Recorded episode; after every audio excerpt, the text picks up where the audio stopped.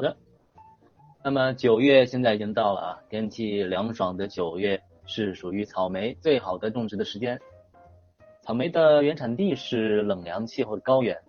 所以草莓啊，他们更加喜欢啊凉爽有通风的环境啊。如果太冷太热的话，缓苗的会有压力，所以一般的话，种植草莓十到二十五度是比较适合的温度啊。现在其实很多地方基本上都已经到二十度左右，二十度以下了，对吧？一般的话是十到二十五度啊，这个是一个草莓比较适合种植的一个时间啊。不过的话，在我们种植草莓之前啊，可以先给大家简单的教大家区分一下品种啊，免得心理落差比较大啊。有些草莓的话，它们品种颜值口味都非常好，不过有一些比较明显的季节性啊，像这种比较季节性的草莓里边，最常见的就是国国内常见叫做这种红颜草莓啊，也就叫做这种九九草莓啊。这个草莓的话，它是来自日本静冈县的一种品种，它形状的话是属于非常标准的一种这种长锥形，可以看到这种非常标准的像是锥子脸一样这种锥形啊，就是九九草莓，这种红颜草莓啊，它的果皮啊、果肉啊都非常鲜亮红润啊，像是啊为什么叫红颜草莓？就是说它像少女的水嫩脸颊一般啊，所以就因为这个而得名的。这种草莓的话，它吃起来酸味和甜味都非常明显，算是一种酸甜十分平衡的草草莓。并且它的那个香味、香气也非常的浓郁啊，所以说现在大多数人选择种植草莓，基本上都是选择这种叫做红颜草莓，这是第一种。但是除此之外，其他一些比较常见的这种草莓草莓品种，像是一些皇家御用啊，还有一些梦香、桃熏啊，这里的话还特意找出来一个叫做这种桃熏的草莓啊，它比较特别的一点就是它的颜色啊，像真正的我们平常吃的那种桃子一样啊。那当然它的不光是颜色像草草莓，它的这个。味道啊，像水蜜桃一样，散发出阵阵的香甜味啊，所以说这种草莓味就是它之所以叫这个桃熏草莓的这样的一种原因啊。市面上的话，可能有些地方也能够买到这种类似的品种啊，不过自己种的话，那更能够体味这种种植过程中的一种快乐，对吧？当然，除了上面的两种，呃，上面的几种这种叫做季节性的种植的这种草莓，除此之外，还有一些四季开花结果的一种品种。啊，有些人会叫它们四季草莓啊，比如说比较常见的，像是这种左边的这个是红花草莓啊，红花托斯卡纳草莓啊，这是红花的这种草莓。除此之外，还有像是粉花粉花的加萨纳草莓啊，这两种种草莓的话是属于观赏性的草莓品种啊。它之所以叫它观赏性的，因为它的那个花朵颜色啊和常见的草莓一样，一个是红色啊，一个是一个是粉色啊，就是说它还能够观赏。当然，除了它的观赏特性之外，它的花量和果量其实也都挺大的，四季开花结果啊，所以所以说它除了观赏之外，食用起来也是完全没有任何问题的啊。这是关于这个草莓的的几个比较常见的品种，简单的给大家介绍了一下。那么接下来的话，在这个种植草莓之前，我们非常关注的一点就是这个草莓的种植的环境条件啊。当然，其实在今天一开始的时候，就大家就了解了啊，像现在这种秋天。啊，然后温度在十到二十五度左右啊，在这种环境条件下是非常适合种植草莓的，对吧？那么除了这种温度条件之外啊，草莓它是一种非常娇嫩的小浆果啊，所以说它非常适合在家庭种植啊。如果家庭种植的话，为了防止这种果实它直接的接触到地面上，所以如果你是盆栽种植的话，那么你可以把这种草莓的果实啊就直接搭在盆沿上啊。一般的话，如果你种植草莓，一般的圆形、方形草莓比较小型的话，那么一两颗草莓就比较好了啊。如果你是种植那种多颗草莓的话，你可以找那种比较长的长条盆啊。接下来的话，想比较重点的谈一下这个，这个的话就是草莓的根系。草莓根系，草莓它其实是属于这个。性格属于有点娇气的啊，从它的这个根系就可以看出来啊，它是属于不耐水涝又不耐肥的啊，甚至可以说草莓它是属于相当不耐肥的啊，而且通常它的这种根系啊长得不是那种特别的旺盛啊，一般的话大多数草莓它的根系大约的深度是在这里也给大家标一下，它的深度大约是在十五到二十公分啊，这是草莓不论是种植在室内的盆栽里面。啊，还是种植在室外，直接露天种植啊，基本上它的根系的分布的深度差不多也是在这个二十公分左右啊。所以说的话，你如果在家里种植啊，比如说你说，哎，我能不能找一个那个我这个盆子啊，或者说我这个容器只有十公分啊，能不能种？那肯定是不行的。那它那个草莓它它根系至少一般都是分布在二十公分左右，那么你找的盆子就最好在二十五公分啊以上了啊，这样的话就是比较呃比较充分啊。这样的一个土层的深度啊。这是关于这个土层深度，也简单的给大家分享一下啊。那么因为这个草莓的根系比较娇气啊，我们了解它的脾气之后，基本上还是比较好照顾的啊。使用深度合理的盆器的那个盆器啊，然后使用一些素一点的啊，然后是疏松透气的这种新介质啊，种植草莓是属于非常好的，非常适合的。另外的话，关于除了温度之外，除了这个土壤之外啊，草莓它是属于非常喜欢阳光的啊。如果多晒太阳，能够让草莓的果更甜，还有更加迷人的香气啊。所以说，如果呃那个除了大夏天之外，最好的话，你可以给到这种草莓一个全日照的环境。虽然的话，在这个冬天环境一般，呃，冬天到了的话，一般是在只要是在四摄氏度以下啊，草莓的话，它就会进入休眠期，生长停滞。这个时候的话，如果你搬到这个阳光房里边或者阳台来养护，然后把温度调节处于一个十到二十五度的环境下，在这个环境下的话，草莓它是仍旧可以继续生长的。啊，以上的话就是关于草莓品种啊，还有草莓的这个种植环境的一个介绍。那么接下来我们具体应该如何种植草莓呢？啊？其实的话，在这个去年的十一月的时候啊，我曾经在这个呃，当时的话还不是在这个 CC Talk 里边，当时的话有分享过，在这个就是微信的群聊里边啊，分享过呃如何从播种开始进行草莓的种植啊，就是当时这是我们吃完那个吃的草草莓啊，从这个草莓草莓上面那个取出来的这种草莓种子啊，通过这种种子也可以开始种草莓。那今天的话，呃。主要分享的内容是如何从这个小苗来进行草莓的种植种植啊。草莓栽培成功的关键其实就在于它的小苗啊。一般的话，如果你不论是在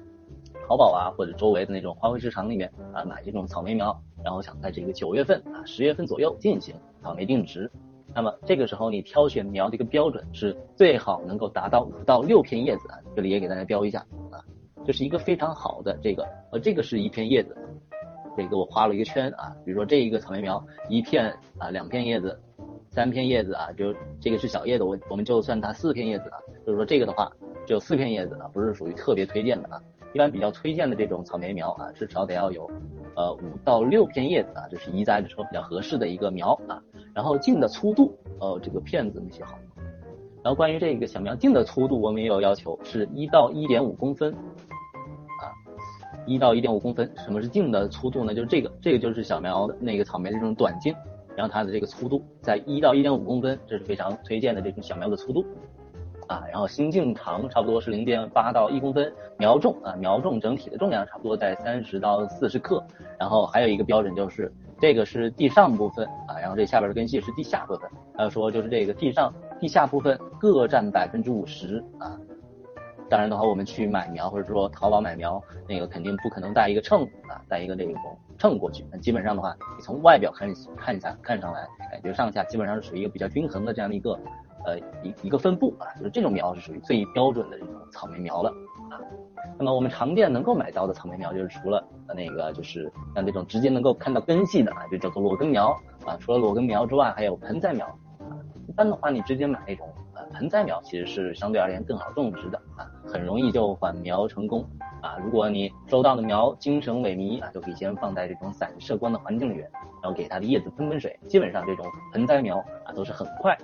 就能够变得非常恢复精神，变得神采奕奕的啊。另外的话，关于这种栽培的肥料方面啊，其实争议还是有的。啊，可以使用这种新的素土来种啊。什么是素土呢？素土就是不含任何肥料的土啊。常见的一些，比如说像是我们种植时候使用的一些泥炭土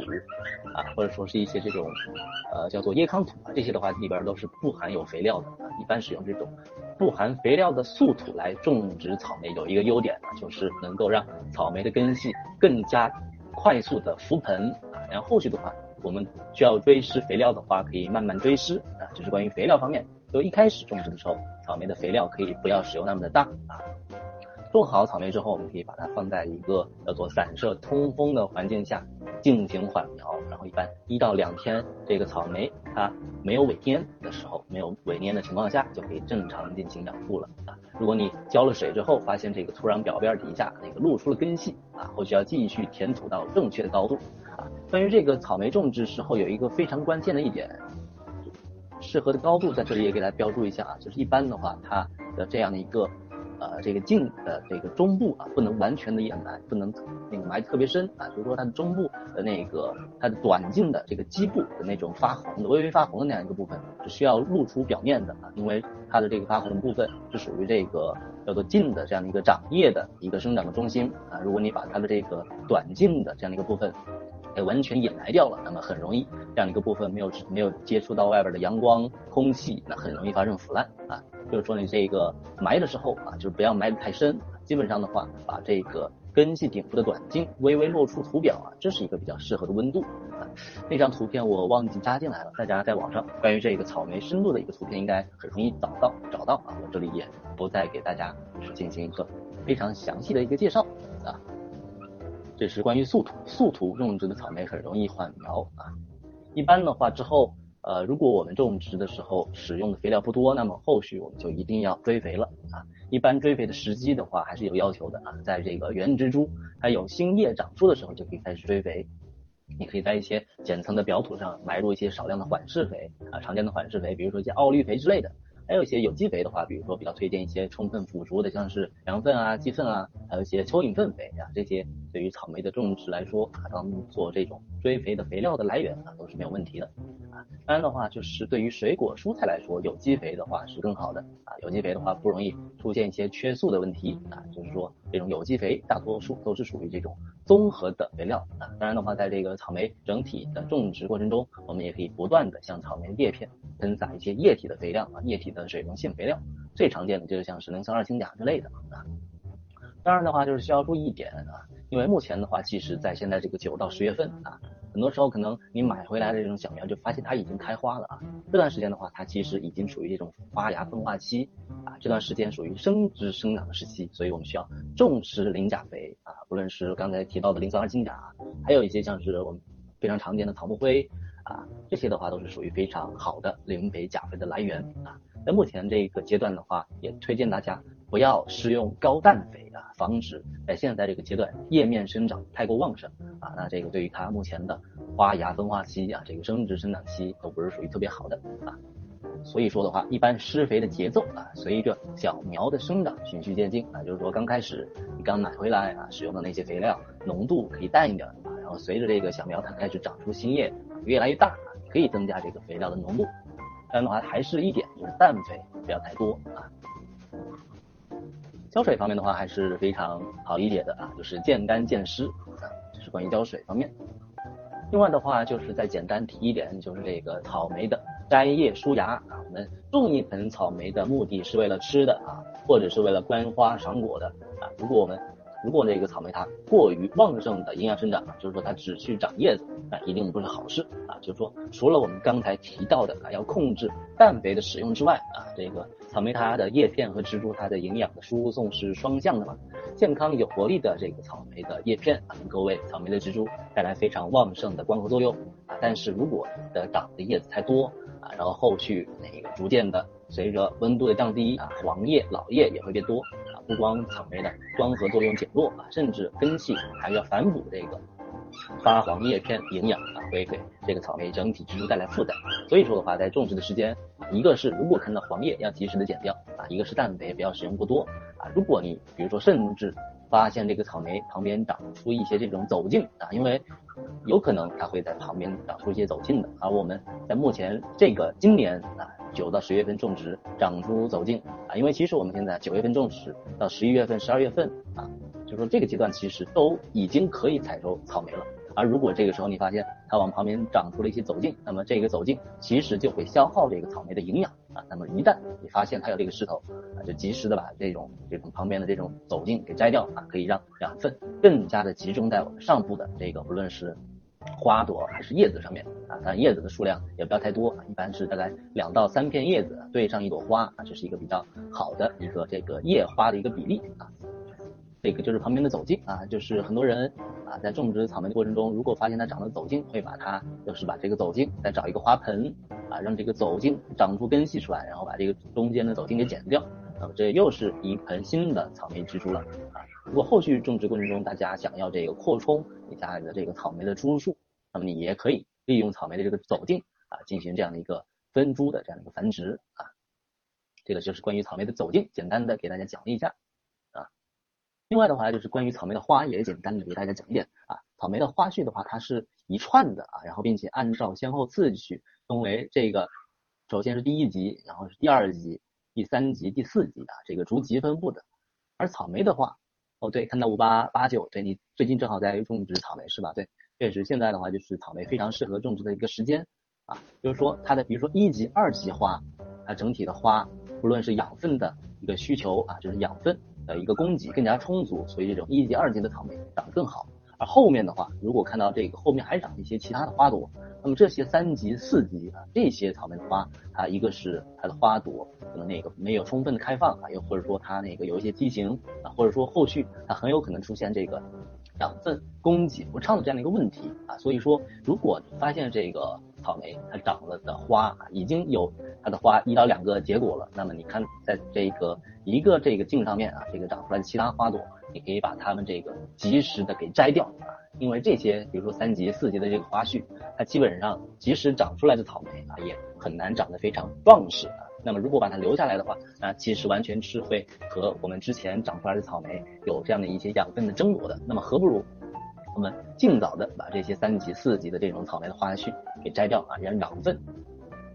对，用抽出来的苗繁殖长得很快，对吧？对，一般使用这种草莓的走茎啊进行繁殖草莓也是没有问题的啊。现在这个季节的话，呃，如果买到这种草莓苗的话，看到它有一些已经长出来一些走茎，你也可以直接把那种走茎给掐下来啊，然后再找一些盆栽啊，直接给移栽进去，这也是没有问题的。对，然后这是关于草莓的这样的一个花，因为它是属于二期聚产花序。然后它的那个，我们为了让养分主动的集中在这个一级、二级花上面，我们可以尽早的把这种三级、四级花给摘掉啊，防止这种养分过度的消耗。另外的话，就是一一般我们在这个室内啊，或者说家庭种植可能会没有这种蜜蜂授粉的时候，草莓种植还是推荐大家可以勤快一点啊，用一些小刷子或者说毛笔去刷一刷草莓的花，帮助这个草莓完成授粉工作啊，然后授粉之后。草莓它的果实也不会畸形，整体长出来也是非常漂亮。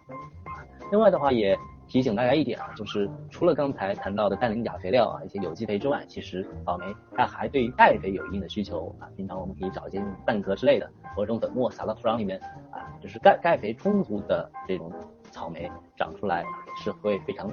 亮丽的啊。这是关于钙肥的一个一个小知识。一般授粉完成之后，这个草莓花瓣落掉之后，差不多四十天左右就可以吃到草莓啊。那么我们简单计算一下，我们现在九月栽植啊，比较好的话，比如说你刚买来它就已经开花了啊，然后基本上花瓣落后，你帮助授粉之后，大概四十天左右啊，也就差不多一到两个月左右啊，十到十一月份你就可以完全吃上草莓了啊。甚至的话，如果你是属于我们的南方地区啊，又或者说你家里阳台上有这种暖棚啊，或者说阳光房，可以长期的保持这种。呃，处于一个十到二十五度的这样一个温度，那甚至从九月份啊，一直到明年的四月份啊，这样的一个非常长的一个时间，你都可以一直吃到草莓啊。所以说，其实草莓呃这样的一个栽培种植的时间还是非常长的，啊采收期如果你养殖的非常好的话，也是非常长的。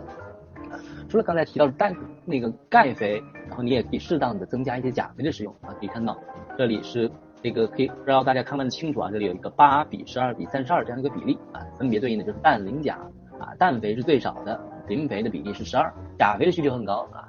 就是说，呃，我们可以通过增加一些钾肥的使用，可以促进这个草莓果实的膨大啊，所以说在目前呃已经属于这个草莓的开花结果期啊，你也可以通过增施钾肥，让草莓的果实膨大更加迅速一些。